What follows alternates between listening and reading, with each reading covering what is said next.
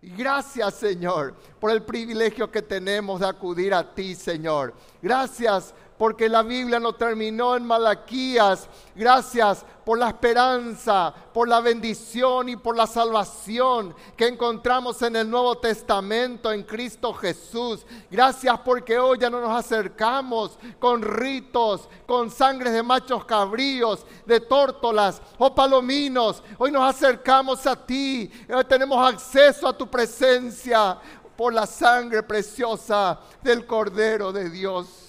Tócanos en esta mañana, Señor. Toca nuestras vidas, a los que estamos aquí, a los que están en este momento sintonizando en sus hogares, en los hospitales, en las comisarías, en los, en los cuarteles, en los lugares donde se encuentren, a los que habrán de sintonizar o ver el programa después, el mensaje después.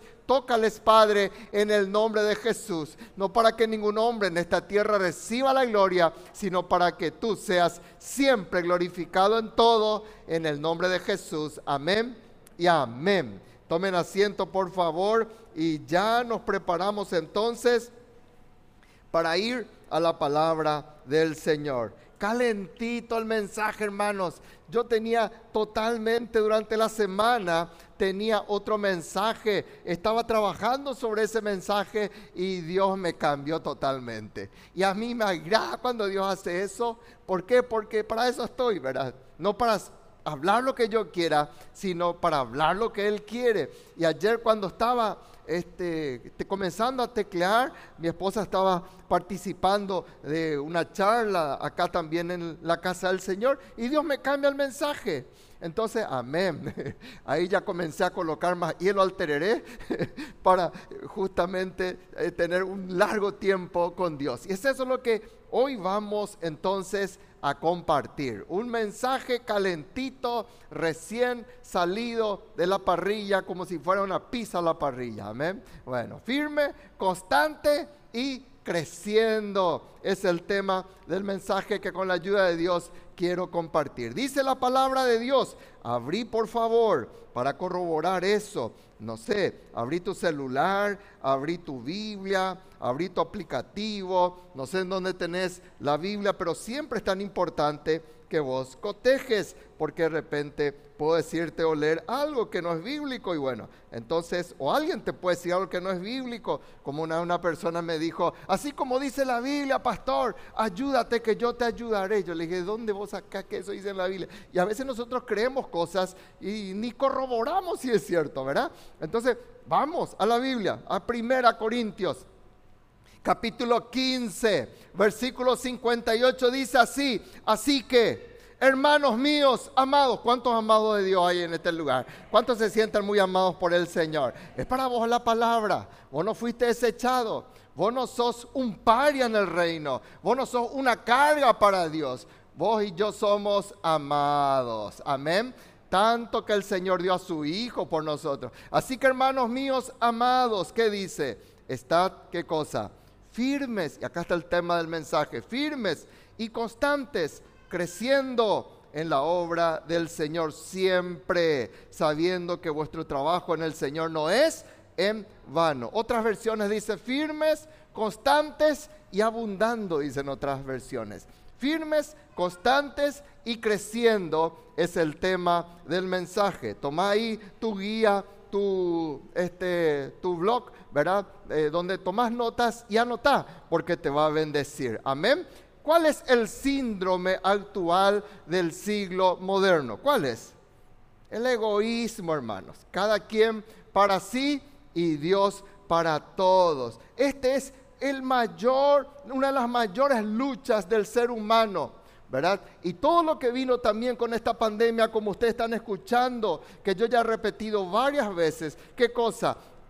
De que la persona que está a tu lado pasa a ser supuestamente un enemigo potencial, ¿verdad? Entonces, eso hace, eso permite de que el ser humano genera todo lo que es la doctrina ya del anticristo que está plenamente activa, el globalismo. ¿Qué es lo que hace? Hace de que cada vez vos te encierres más de que cada vez vos pienses más solamente en vos. ¿Se acuerdan uno de los primeros contagiados del COVID? ¿Se acuerdan nuestro país? ¿Mm? ¿Se acuerdan? Salió por todos los periódicos. Nadie le quería pasar comida, hermanos. Era conocido en el barrio. Supuestamente era muy amado por sus familiares. Y no permitían. El barrio le aisló.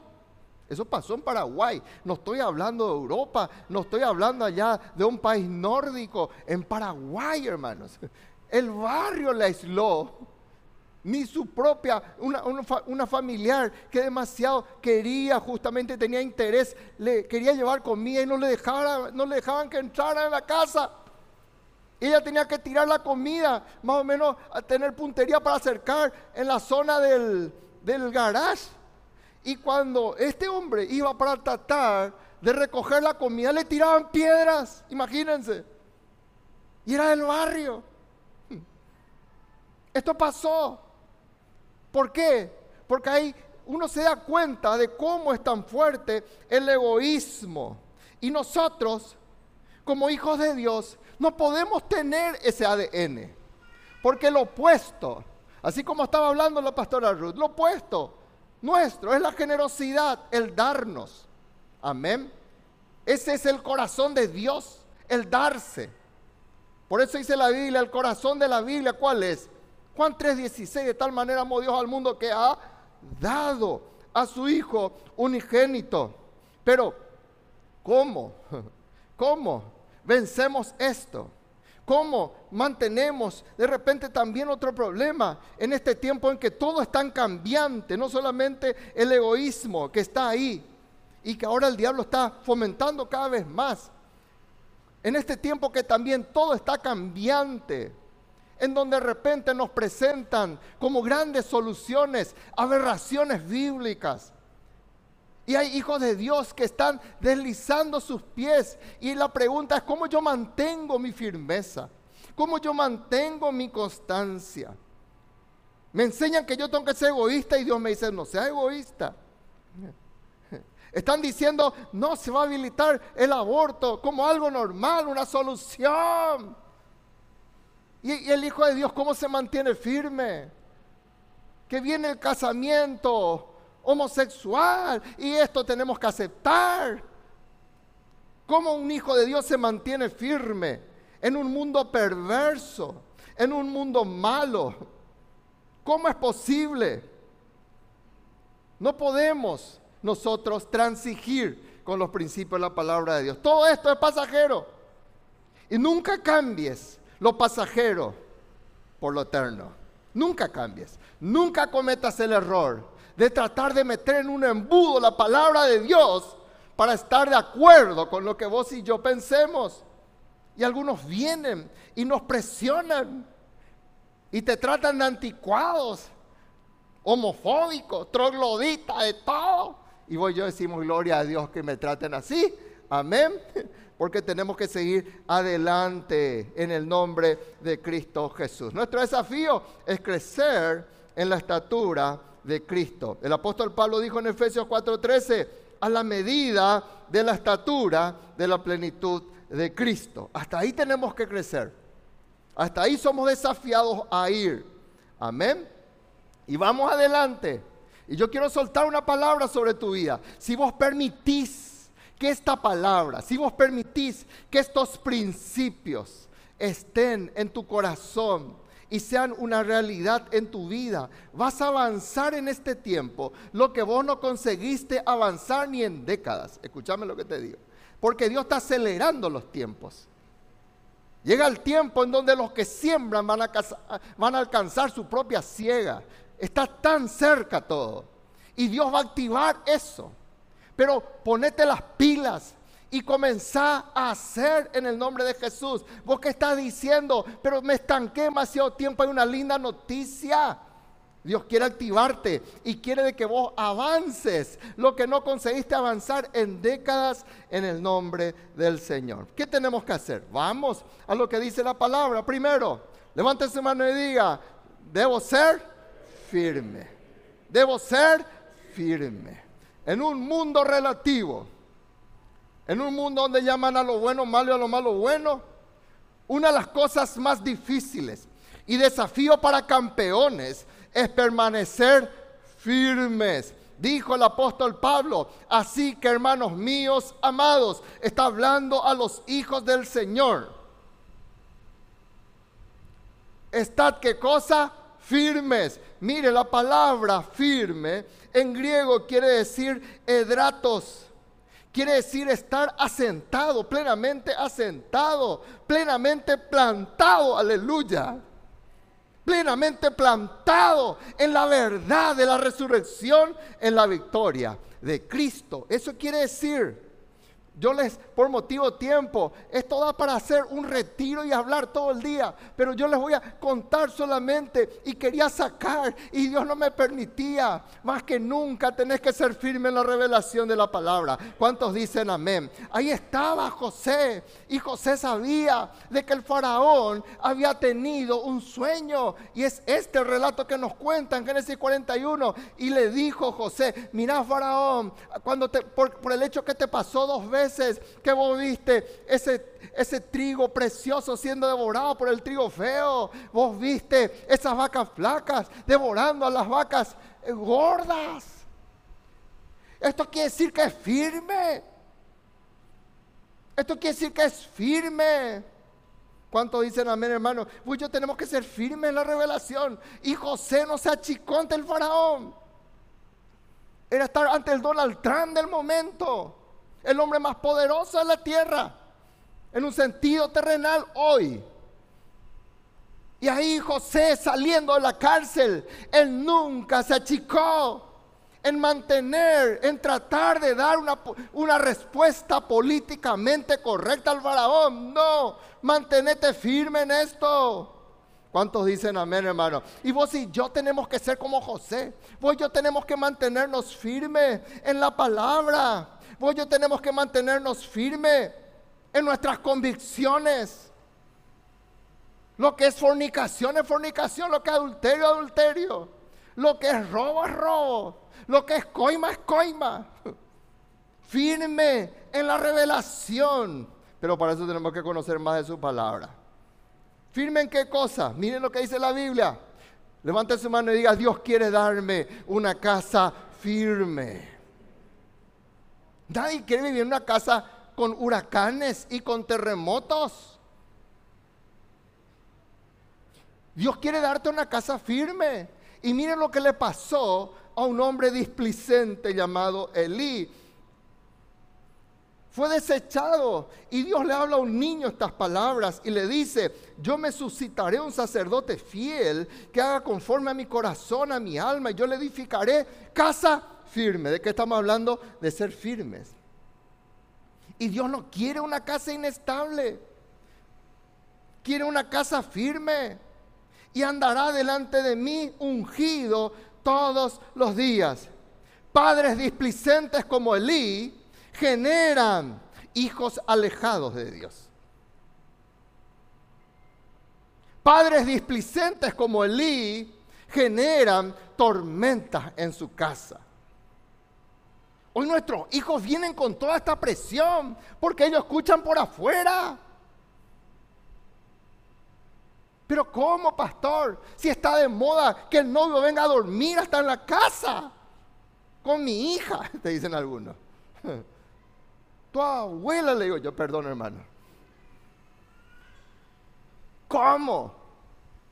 ¿Cómo? ¿Cómo va a ser posible? Y padres ausentes generan casas inestables, esposos que no se paran como sacerdotes.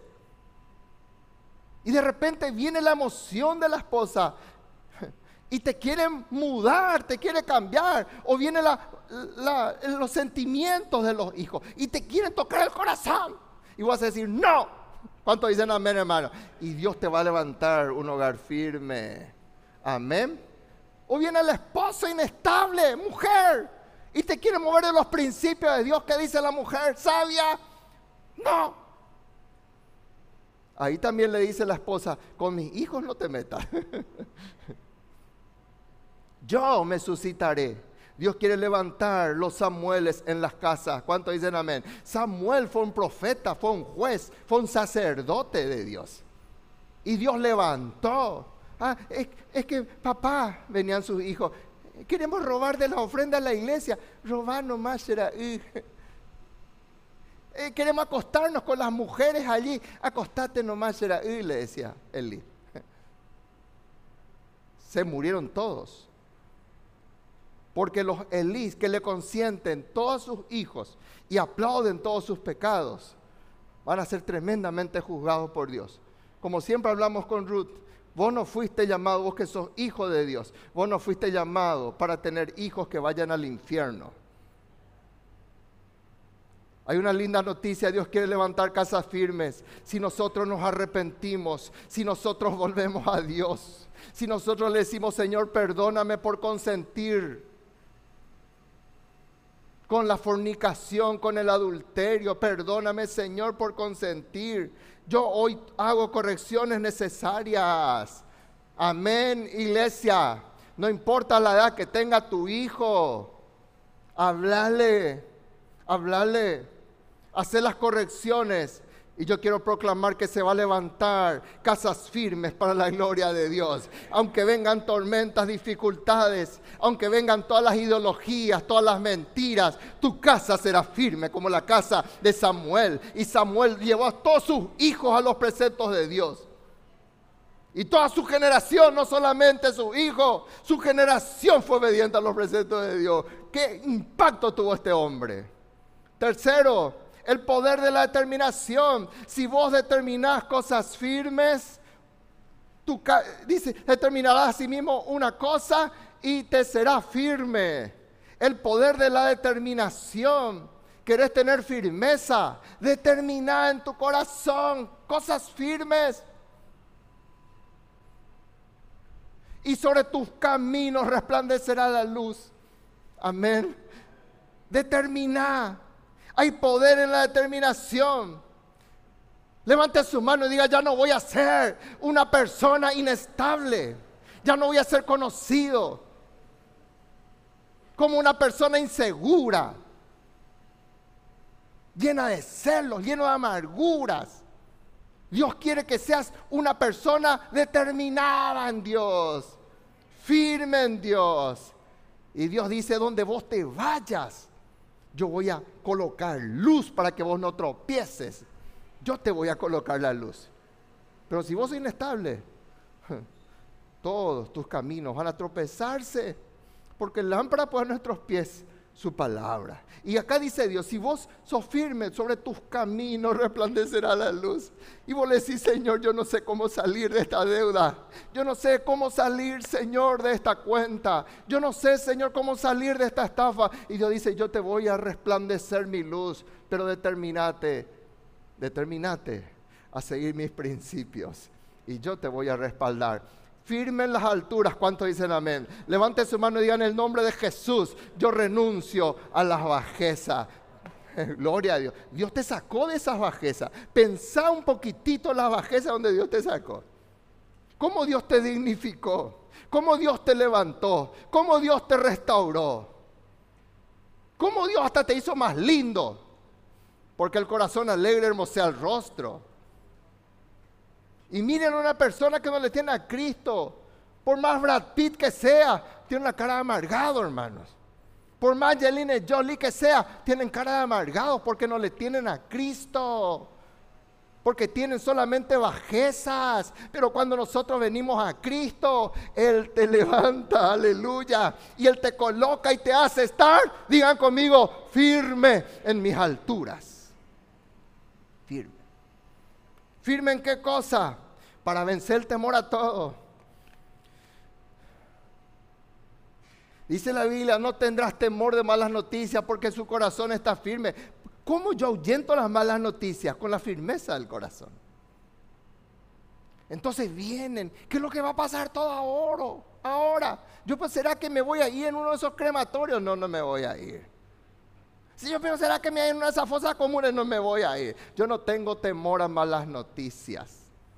Vamos a fundirnos todos. El país, yo no tengo temor a las malas noticias. Digan conmigo, mi vida. Vamos iglesia, vamos hijo del Señor. Levante su mano y diga, en el nombre de Jesús, mi vida está en las manos de Dios. Y si vos crees, dale un aplauso fuerte a Dios.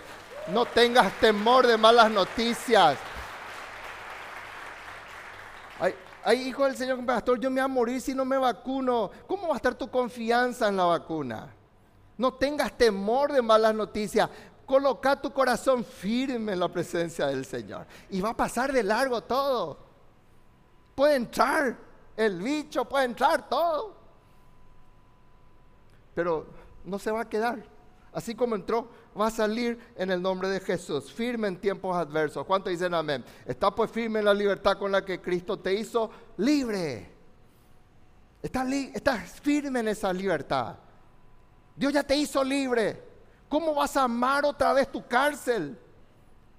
¿Cómo vas a armar otra vez las tormentas que dejaste, que Dios te sacó? Y Pablo te dice, eh, firme en la libertad, firme en los principios, firme y no esté otra vez sujeto al yugo de la esclavitud. Levante su mano y diga, en el nombre de Jesús, en el nombre, bien fuerte, en el nombre de Jesús, yo rechazo el volver atrás, nunca más, por la sangre de Cristo y en el nombre de Jesús nunca más volverá esa puerqueza, porque yo decido estar firme en la libertad con la que Cristo me hizo libre. Amén, amén. Amén. Dios quiere que seas también constante. La palabra constante dice así que, hermanos míos amados, estad firmes y constantes. Firmes es que yo permanezco acá, como plantado junto a las corrientes de agua, como dice en, en Salmo capítulo 1, versículo 3. Eso es firmeza.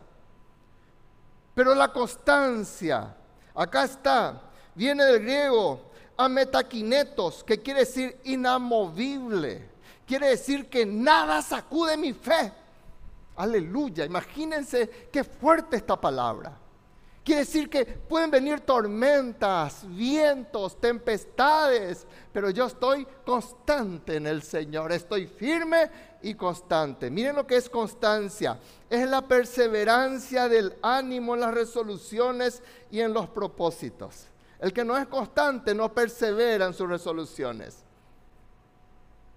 Le coquetean por ahí y ya cae. Le mienten por aquí y ya cree. No es firme en sus resoluciones. Se les enseñó los principios, pero dice, no, y, trata, no, tienen que entenderme, te dice. No es constante. Cualquier cosa sacude su fe.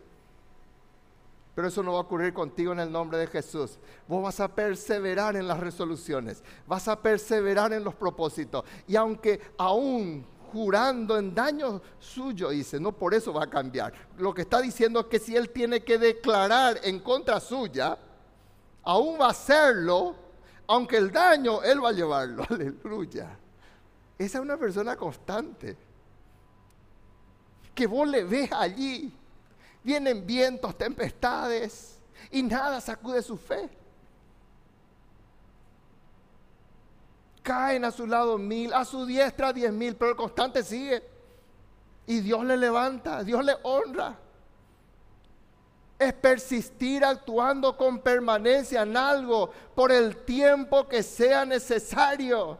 Y ahí está, constante. Y se ríen todo, pero yo permanezco constante. ¿En qué tengo que ser constante? Constante en la oración. ¿Cuántos dicen amén? Permanecer en la oración. Te cuesta ser constante. Comenzaste cosas y nunca terminaste nada. Orá y Dios te va a hacer constante. Ah, Pablo dice, gozate en la esperanza. Sufrí en la tribulación. Es el constante. Permanece con ánimo, aunque haya tribulación. Aunque parezca que Él es tonto. Pero Él está ahí firme y no se le mueve y parece terco, pero está ahí firme, sufriendo en la tribulación, porque es constante en la oración. ¿Cuántos dicen amén? En el, Antiguo Testamento dice la Biblia que vos yo tenemos que buscar su poder, buscar su rostro continuamente. Otras versiones dicen constantemente. Ser constante. Hoy el Señor me recordó esta madrugada la fábula de Sopo. ¿Cuánto escucharon de la tortuga y la liebre, verdad? Y la liebre decía, vamos a jugar una carrera, le dijo la liebre. Claro, vamos a jugarles. La tortuga. y la, la, liebre jactándose. Yo, como diciendo, este es pan comido, le voy a ganar la carrera. Y la liebre corrió y vio que allá se quedó su amiga tortuga lejos. Y me voy a quedar acá a descansar un rato, voy a dormir un sueño. Esa es la versión original de Sopo. Eso de que viró las, mariposas, y, bueno, esa ya es versión actualizada. Pero la versión original de Sopo dice que él se quedó a dormir. Total, tengo tiempo, nunca me va a alcanzar la tortuga, pero la tortuga, digan conmigo constante, aleluya, no se quedó a dormir, porque tenía una meta, tenía un objetivo. ¿Cuál es? Llegar a esa meta. Y no bajó su ritmo, lento, pero seguro. Y cuando se despertó la liebre, dijo Esopo, ¿qué pasó? Ya se dio cuenta que la tortuga estaba muy lejos. Y por más que corrió y se esforzó, la tortuga llegó primero a la meta. Sé constante y vas a llegar.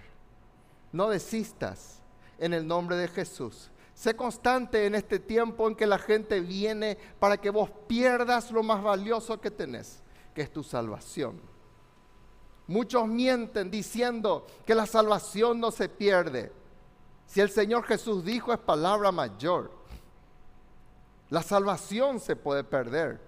Así como se puede perder la salud si no se cuida, se puede perder el matrimonio si no se cuida, se pueden perder muchas cosas que no se cuidan y la salvación se puede perder. ¿Por qué? Porque de repente muchos permiten que porque se multiplicó la maldad, ¿qué es lo que va a pasar ahora que ganó Biden? ¿Qué es lo que va a pasar que, están diciendo esto? Y se enfría el corazón. Hay tanta maldad y muchos en vez de ser luces dejan ser absorbidos por la maldad. Y Jesús dijo eso. Por haberse multiplicado la maldad, el amor de muchos se enfriaráis. Más el que persevere, digan conmigo, yo seré uno de ellos. Más el que persevere hasta el fin, este será salvo. Y te van a venir y van a ofrecer mil cosas porque ya llega este tiempo. Son tiempos peligrosos, Cristo viene enseguida. Y por haberse multiplicado la maldad, que tu corazón no se enfríe en el nombre de Jesús. Y por último, gloria a Dios que sea firme Gloria a Dios que seas constante. Gloria a Dios que seas todo esto. Pero ahora tenemos que, ¿qué cosa? Tenemos que crecer en la salvación, creciendo en la obra del Señor siempre. Dice la palabra nuestro Dios, creciendo en la obra del Señor siempre. Amén. Gloria a Dios que estás creciendo en tus conquistas profesionales. Gloria a Dios que estás creciendo en tus emprendimientos empresariales. Gloria a Dios que te asciendan y que estás ganando más recursos. Pero ¿cómo está tu crecimiento en la obra del Señor? Creciendo en la obra del Señor siempre. ¿Saben cómo se, se demuestra que alguien le tiene a Cristo? Porque le sirve. El que no le tiene a Cristo no le interesa servirle nada. Pero el que le tiene a Cristo está dispuesto a crecer en la obra del Señor siempre. Yo dije el domingo, y vuelvo a recalcar este versículo, si vos querés ser bendecido, lo más rentable que existe es servirle a Cristo. Lo más bendecido para que se te abran las ventanas de los cielos, es cumplir los preceptos de Dios. Miren lo que dice en el Antiguo Testamento, porque la Biblia no se contradice. Miren, dice, si, vos más a Jehová vuestro Dios serviréis, aleluya, y Él va a bendecir tu pan y tu agua. ¿Cuánto dicen amén? Tu pan y tu agua. Mientras todo el barrio no tenga agua, porque hay sequía, tu pozo va a estar lleno siempre.